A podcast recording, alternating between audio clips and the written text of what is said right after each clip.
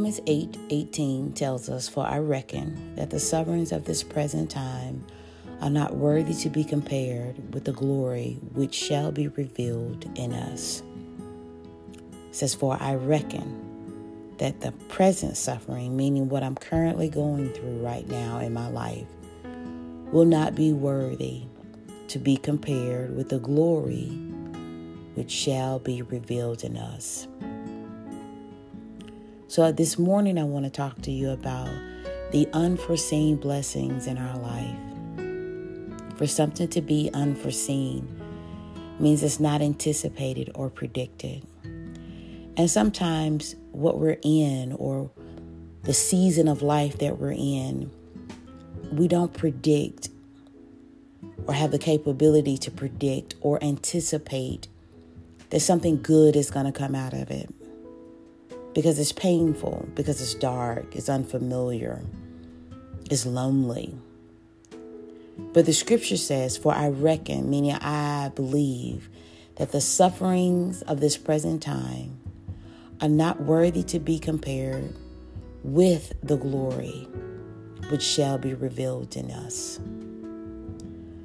So, first, I want to tell you, you must believe that greater is ahead, regardless of what you're in or what you're facing. You have to remember that it is not the end. Number two, there are blessings and glory in your life that has yet to be revealed. So you don't know everything yet. And what you're seeing right now is not everything. Number three, you must keep saying it's going to happen. It will happen. It just hasn't happened yet.